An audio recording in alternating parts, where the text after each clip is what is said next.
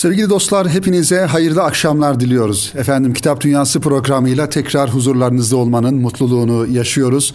Radyoları başlarında bizleri dinleyen siz sevgili kitap dostlarını, kıymetli dinleyenlerimizi Erkam Radyo aracılığıyla sesimizin ulaştığı her yeri en kalbi duygularımızla, efendim, muhabbetlerimizle selamlıyoruz kıymetli dinleyenlerimiz ve bu haftada yeni bir Kitap Dünyası programına başlamış bulunuyoruz kıymetli dinleyenler.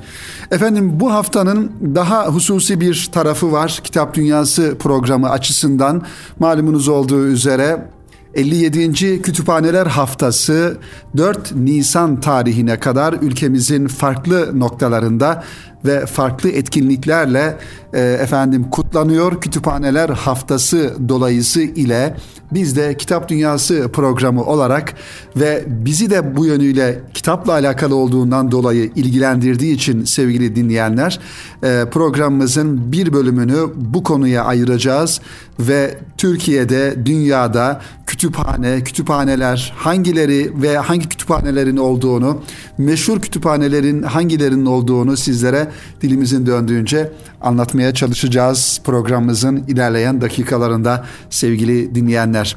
Efendim, bu konuya tekrar döneceğiz şüphesiz ama ondan önce geçtiğimiz günlerde muhterem Osman Nuri Topbaş Hoca Efendi'nin kitapları içerisinde dikkatimi çeken, daha doğrusu her birisi dikkatimizi çekiyor ancak özellikle son dönemde aile ile alakalı ve İstanbul Sözleşmesi bağlamında tekrar gündeme gelen tartışmaların da gölgesinde bir kere daha ailenin, neslimizin, soyumuzun ve aile kurumumuzun ehemmiyetini hatırlama ve hatırlatma adına muhterem müellifin farklı zamanlarda kaleme almış olduğu yine bu konuyla yakından alakalı kitapları bir kere daha dikkatinize sunmayı arzu ediyorum ve inşallah programımızı da bu kitaplarla başlatmak istiyoruz sevgili dinleyenler.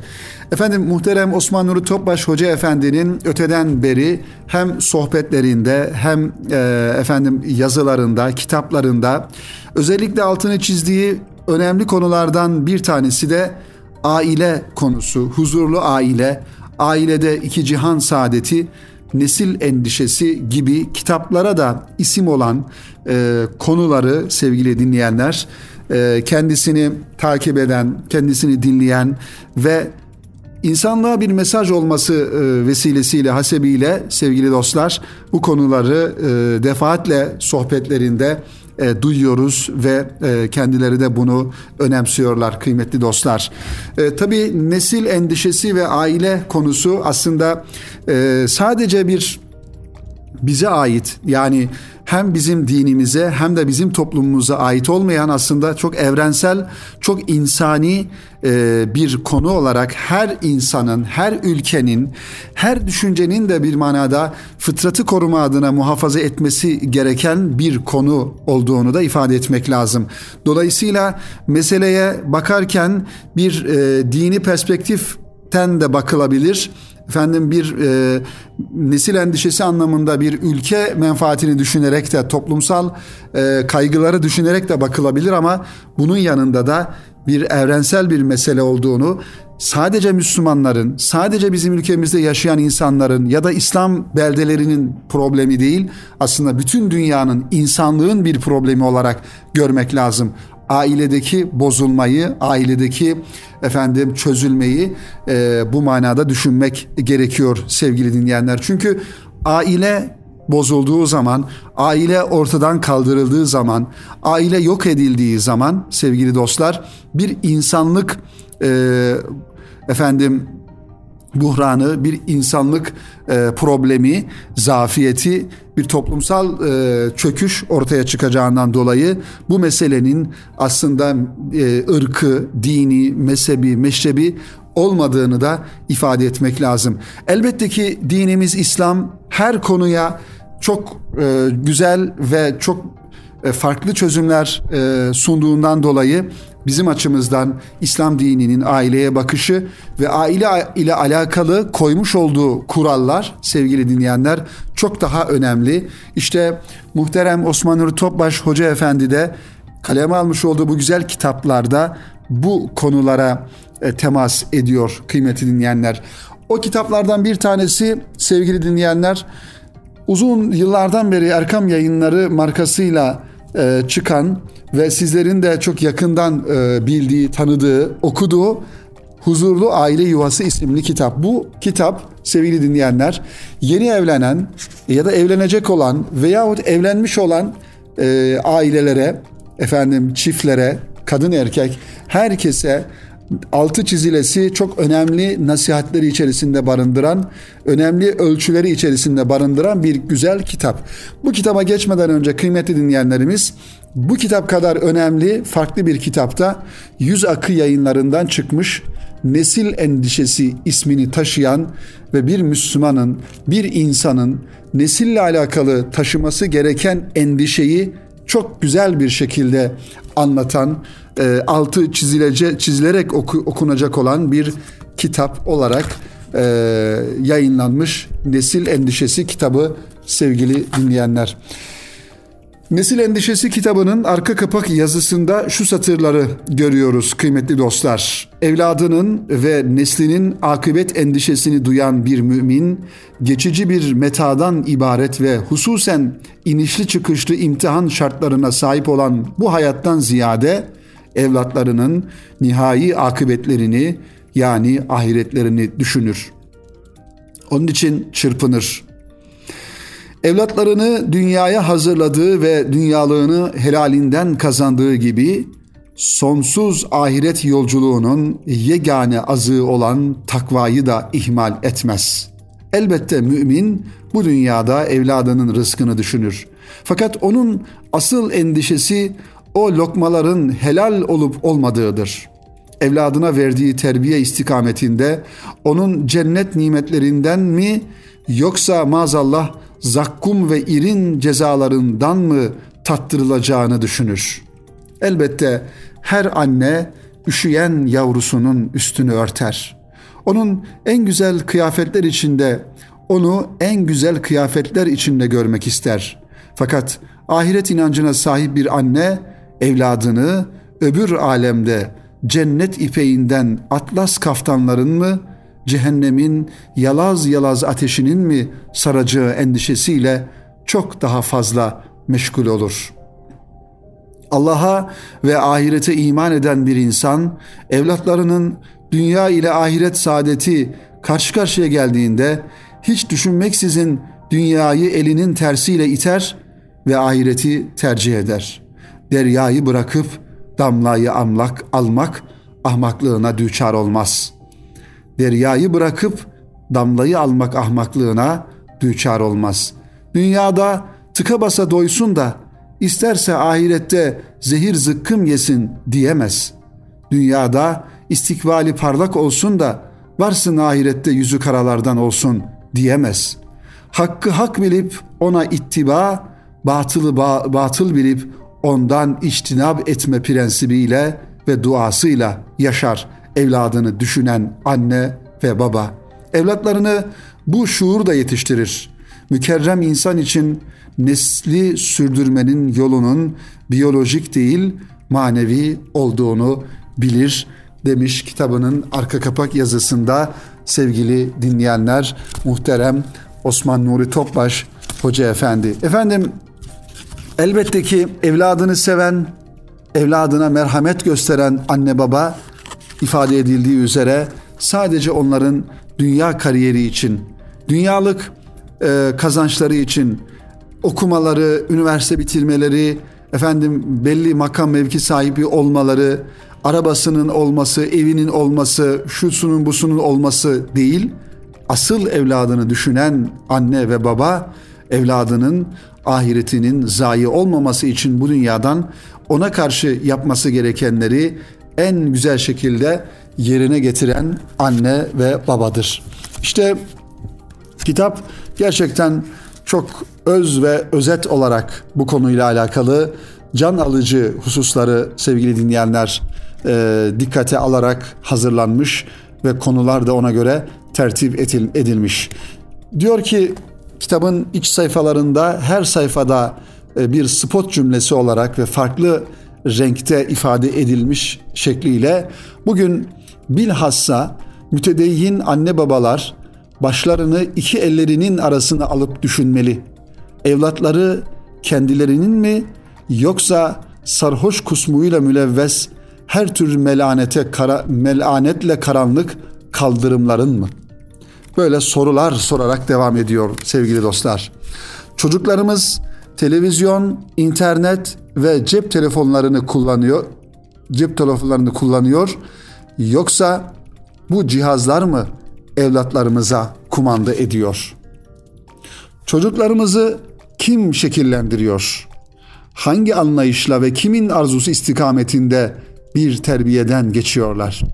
Çocuklarımızın gönüllerinde, ideallerinde, hedeflerinde hangi misaller, hangi şahsiyetler var? Çocuklarımızı kim şekillendiriyor? Eğer bu sualin cevabı hakiki ve samimi bir şekilde biz olmazsa, tabiat gibi evlatlarımızın gönlü de boşluk kabul etmeyecek ve bizim yerimizi ayar, yani yabancılar dolduracaktır diyor yazarımız muhterem Osman Nuri Topbaş Hoca Efendi. Son olarak şöyle ifade edelim spot cümlelerden ve daha sonra Peygamber Efendimiz Aleyhisselatü Vesselam ile alakalı Hazreti Enes radıyallahu anh ile ilgili malum bir hadise var. Onu da sizlere aktaralım sevgili dinleyenler. Evlatların terbiyesi hususunda baştan savma tedbirlerle iktifa edip rahatlamak mümkün değildir. Dağ gibi alevler karşısında bir bardak suyun hiçbir şey ifade etmeyeceği açıktır. Yani bugün sevgili dinleyenler, nesil endişesi penceresinden meseleye baktığımızda gerçekten yavrularımızı, o körpecik dimaları neslin, daha doğrusu zamanın, dünyanın, modern çağın afetlerinden korumak için herhalde nasıl ki bir evladımızı yangından kurtarırken nasıl bir hassasiyet gösteriyorsak, ona kol kanat gerip onun bir kılına dahi zarar gelmesin istiyorsak, o zaman bu zamanın afetlerinden de, bu zamanın fitnesinden, fucurundan, bu zamanın farklı farklı alakalarından, muhabbetlerinden de nesillerimizi muhafaza etmemiz gerekiyor. Bunun için de çok sağlam bir dini eğitim sevgili dinleyenler, çok güzel bir aile ortamı ve anne baba olarak, anneler ve babalar olarak evlatlarımıza en doğruyu, en güzel şekilde, onları usandırmadan, bıktırmadan, kalplerini incitmeden, ruhlarını incitmeden, gönüllerini kırmadan bu mücadelede, yavrularımızı muhafaza etme mücadelesinde ilerlememiz gerekiyor kıymetli dostlar. Resulullah Efendimiz Aleyhisselam Medine'ye teşrif buyurduklarında kadın erkek bütün Ensar-ı Kiram kendisine bir takım hediyeler takdim ediyorlardı. Ümmü Süleym ise verecek bir şey olmadığı için mahzun oluyor, üzülüyordu. Daha sonra oğlu Enes'in elinden tutup Allah Resulü Efendimiz'e geldi ve "Ya Resulallah, Enes size hizmet etse münasip görür müsünüz?" dedi. Peygamber Efendimiz Aleyhisselatü Vesselam da kabul buyurdular. 10 yaşındaki bir çocuğun Efendimiz'e çok önemli hizmette bulunamayacağı açıktır. Fahri Kainat Efendimiz Allahu alem Hazreti Enes'i terbiyesine alarak ümmetine evlat yetiştirmenin ulvi ölçülerini bu vesileyle de aktarmayı arzu etmiş ve samimi bir annenin ricasını bu sebeple kabul etmiştir. Nitekim Hazreti Enes radıyallahu an Efendimizin çocuklara şefkat ve muhabbetini ve bu muhabbet içerisinde onlara doğruluk, sadakat, teslimiyet, gönül huzuru gibi ahlaki vasıfları nasıl aşıladığını misal aktarmıştır. İşte onlardan bir tanesi Enes radıyallahu an anlatıyor sevgili dinleyenler. Resulullah sallallahu aleyhi ve sellem bir gün beni bir yere gönderdi diyor Enes radıyallahu an. Yola çıktım, sokakta oynayan çocukların yanlarına vardım ve orada oyalandım. Derken Allah Resulü Efendimiz arkamdan gelerek ensemden tuttu. Dönüp baktığımda gülümsüyordu. "Enescik, söylediğim yere gittin mi?" diye sordu. "Hemen gidiyorum ya Resulallah" dedim. Efendimiz çocuğa bir vazife veriyor, neticeyi takip edip muhabbetle itaatini sağlıyor. Gönül alıcı sözlerle, şefkatle hitap ediyor. Alaka göstererek, ensesine dokunarak çocuğu olgunlaştırıyor, muhabbet ve sadakatte zirveleştiriyor. Yine Enes radıyallahu anh bir başka hatırasını şöyle anlatıyor. Bir gün Resulullah Efendimiz aleyhisselamın hizmetini gördükten sonra Peygamber Efendimiz kaylule uykusundadır diyerek çocukların yanına gittim. Ben onların oyununu seyrederken Resulullah Efendimiz aleyhisselam geldi. Oyun oynayan çocuklara selam verdi. Ardından beni çağırdı ve bir yere gönderdi. Ben de gittim. Hazreti Peygamber aleyhisselam ben dönünceye kadar bir gölgede oturdu. Annemin yanına dönmekte gecikmiştim. Yanına vardığımda annem "Niye geciktin?" diye sordu. Ben "Allah Resulü beni bir iş için göndermişti" dedim. Annem "O iş neydi?" diye sordu. Bunun üzerine ben "Resulullah'ın sırrıdır" dedim. Annem "Öyleyse Resulullah'ın sırrını muhafaza et" dedi. Bu hadisi rivayet eden Sabit radıyallahu anh der ki, Enes radıyallahu anh bana "Eğer o sırrı birisine söyleyecek olsaydım sana söylerdim ey Sabit" dedi.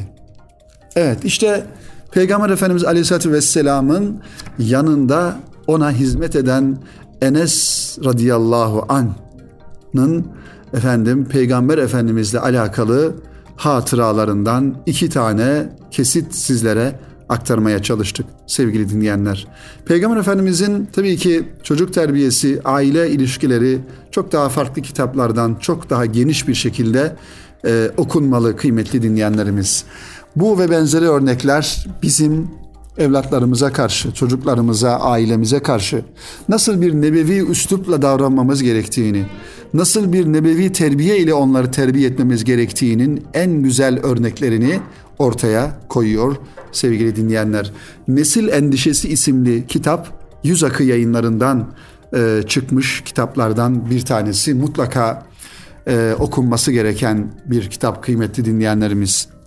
Bir diğer kitap yine Yüz Akı Yayınları'ndan çıkan Ailede İki Cihan Saadeti Nasıl Elde Edilir? Bu da güzel bir kitap kıymetli dinleyenlerimiz. Bugün ifade ettiğimiz gibi programımızın başında kıymetli dostlar, aile temeline dinamit konulmak istenen ve çökertilmek istenen bu ülkede farklı girişimlerle, farklı oluşumlarla aile müessesesini yok etmeye çalışan bir takım menfur odaklar maalesef bu konuda elinden gelen gayreti gösteriyorlar. Bunun karşısında bizler müminler olarak, Müslümanlar olarak aile kurumunun muhafazasının elzem olduğunu düşünen, savunan insanlar olarak bu konuda sözden ziyade sevgili dinleyenler fiiliyata geçerek bu konuda bir takım çalışmalar yapmalı. Yapılan güzel çalışmalara da destek olmalıyız. Onun için aile bizim kırmızı çizgimiz, aile bizim olmazsa olmazımız, aile bizim varlık sebeplerimizden bir tanesidir kıymetli dinleyenlerimiz. Ailede iki cihan saadeti de işte bu minval üzere bu düşünceleri daha tafsilatlı bir şekilde anlatıyor muhterem Osman Nuri Topbaş Hoca Efendi'nin kaleminden. Hazreti Peygamber'in Aleyhisselatü Vesselam'ın hanımları evlat dünyaya getirmeseler de Kur'ani tabirle ümmehat yani ümmetin anneleri oldular. Bazıları diyelim. Peygamber Efendimiz Aleyhisselam'ın Hazreti Hatice'den evlatları dünyaya geldi. Sonraki hanımlarından çocuklar olmadı ama onlar ümmetin ev anneleridir. Ezvacı tahirat dediğimiz. Çünkü o muhtereme validelerimiz anneliğin şefkat ve merhametini sergilediler. Hanımlara tebliğde bulundular. garip, kimsesiz ve yetimlere sahip çıktılar. Onların ardından gelen ümmetin Saliha hanımları da tıpkı onlar gibi çocukları olsa da olmasa da aynı şefkat ve merhameti sergilemeliler. Kimsesiz, garip ve yetimleri kendilerine zimmetli bilmeliler. İrşat bekleyen yavrulara manen bir anne olmalılar. Nitekim kişi sevdiğiyle beraberdir hadisi şerifine binaen bir mümine hanım da o mübarek ümmehatın takvasından hisse alabildiği nispette kıyamet günü onlarla beraberlik müjdesine nail olur. Ümmetin böyle faziletli anneleri ömürlük bir teşekküre layıktır diyor kitabın arka kapak yazısında. Bizim annelerimiz, yani Efendimizin muhtereme hanımları, annelerimiz, ezvacı tahirat bugün ümmeti Muhammed'in annelerinin, kızlarının anneleridir ve örnek idealleridir.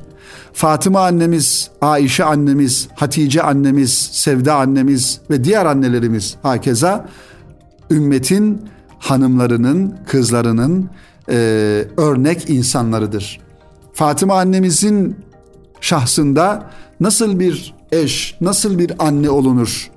Bu önemli bir mevzu ve bütün hanımlar onları örnek alma noktasında da sorumludurlar. İşte Sultan Fatihleri doğuran, onlara annelik yapan, efendim nice kahramanları, nice Allah dostlarının dünyaya gelmesine vesile olan da işte o mübarek annelerimizdir sevgili dinleyenlerimiz.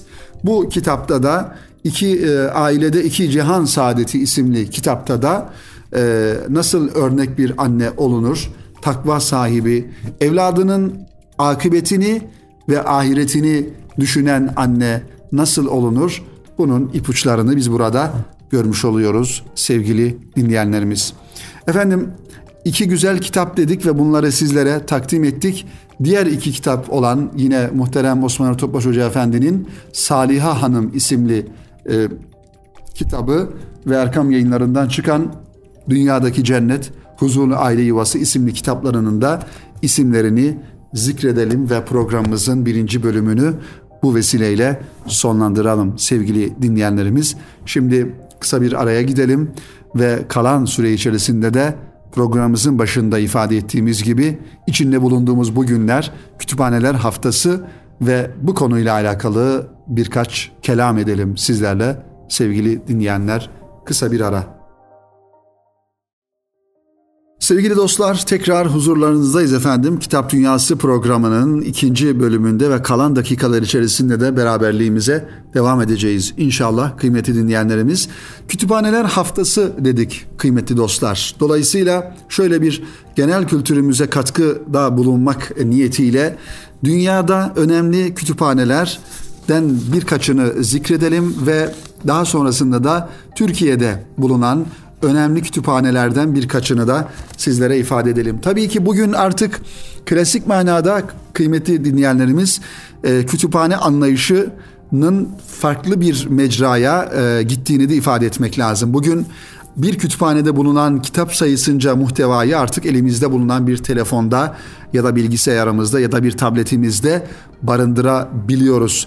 Artık bugün ilmi araştırmalarımızı, kitap okumalarımızı yapmak için bir kütüphanenin salonunda, bir masa başında o kitapları araştırmakla beraber, bunlar yapılabilmekle beraber öte yandan bilgisayarımızın başında, masamızda ya da telefonumuzun başında her an istediğimiz bir kitaba, bir muhtevaya ulaşabiliyoruz. Bu da ayrı bir nimet olarak düşünmek lazım. Ama geleneksel anlamda korumamız gereken bir durum olarak da kütüphaneler bir milletin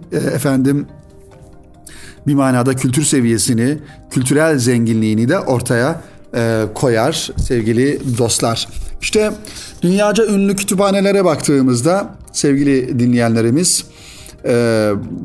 bunlardan bir tanesi İsveç'te bulunan Stockholm Halk Kütüphanesi. 1928'den beri hizmet veren bu kütüphane şehrin en dikkat çeken yapılarından biri sayılmakta.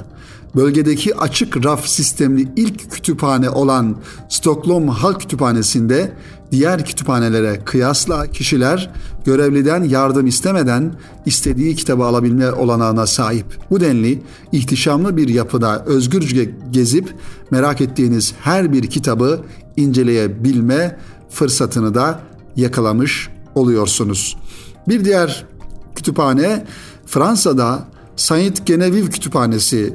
Sevgili dinleyenler, bunlar dünyaca ünlü ve meşhur kütüphaneler. Kitap tutkunlarının görmesi gereken kütüphanelerden bahsederken Paris'teki bu muhteşem yapıyı unutmak olmaz.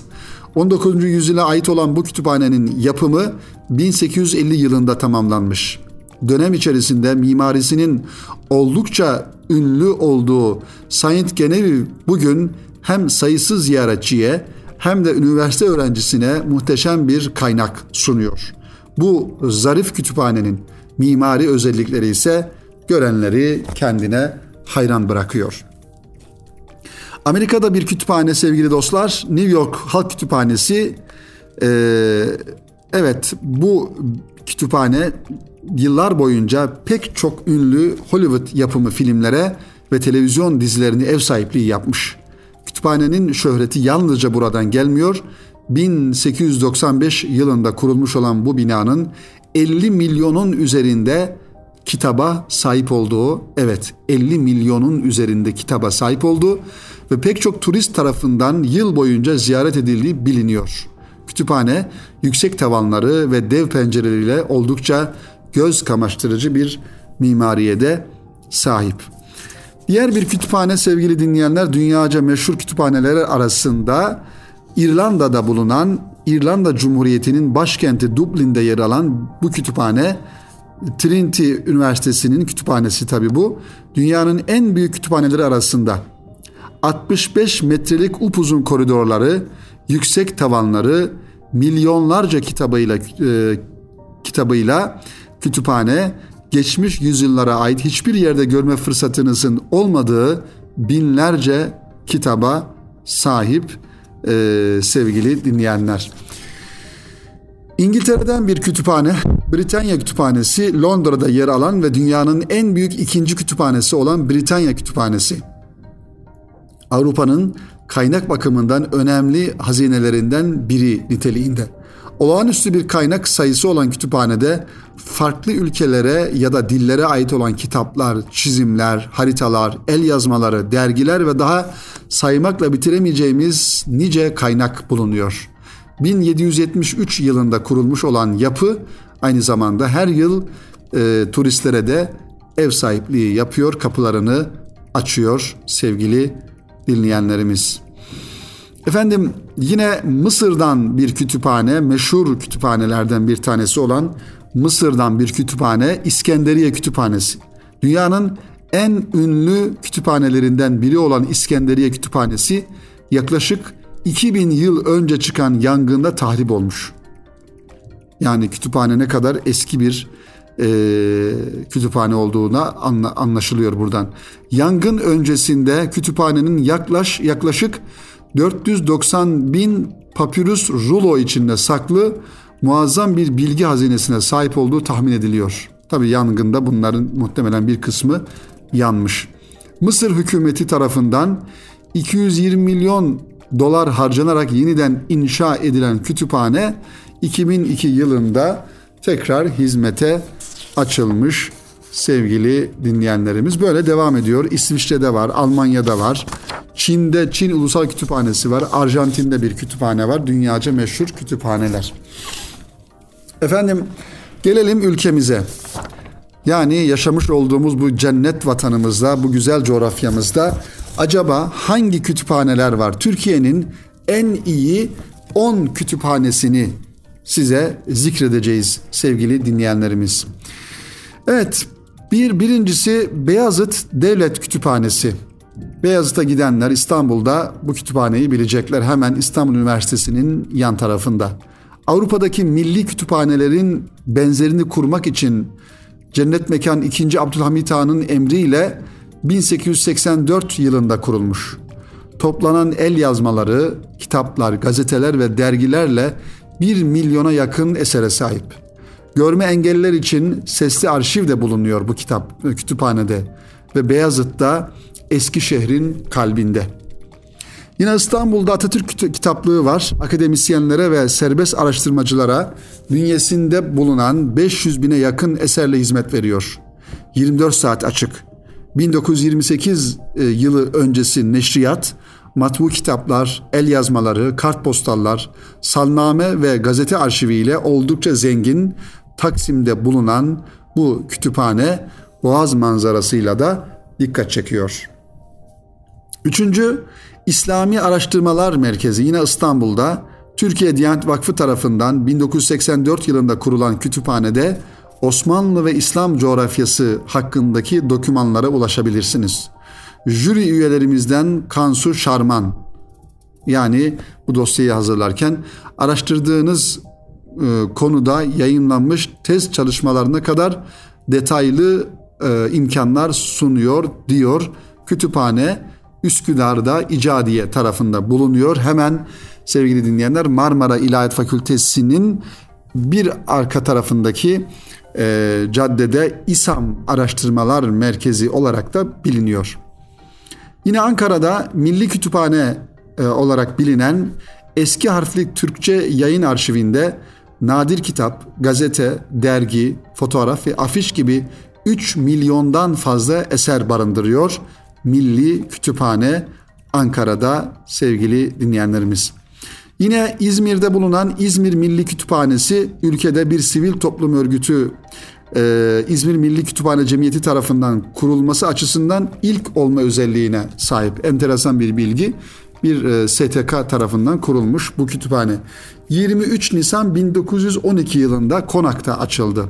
Neoklasik Türk mimarisi ekolünün İzmir'deki en önemli yapısı bu kütüphanenin binası. İçinde 700 bine yakın kitap bulunduruyor bu kütüphane. Efendim yine Süleymaniye Yazma Eser Kütüphanesi İstanbul'da Beyazıt tarafında, bu da Süleymaniye Cami medreselerinde daha doğrusu.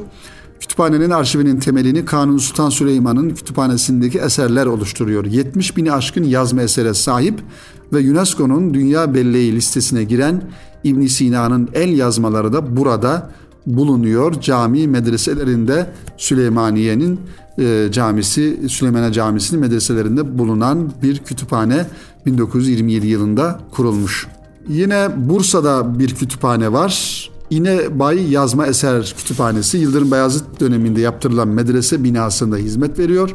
Kütüphane olarak da 1969 yılında Orhan Camii'ndeki el yazması ve basılı eserlerin getirilmesiyle kullanılmaya başlanmış. 9.000 cilt el yazması ve 20.000 civarında basılı eser barındırıyor. Tabii bir de sevgili dinleyenler, Ankara'da bugün Cumhurbaşkanlığı Külliyesi'nde bulunan Millet Kütüphanesi de artık yüz binlerce eserin bulunduğu bir kütüphane olarak hizmetine devam ediyor kıymetli dinleyenlerimiz. Kütüphaneler Haftası tabii bir farkındalık oluşturması gerekiyor bizim hayatımızda.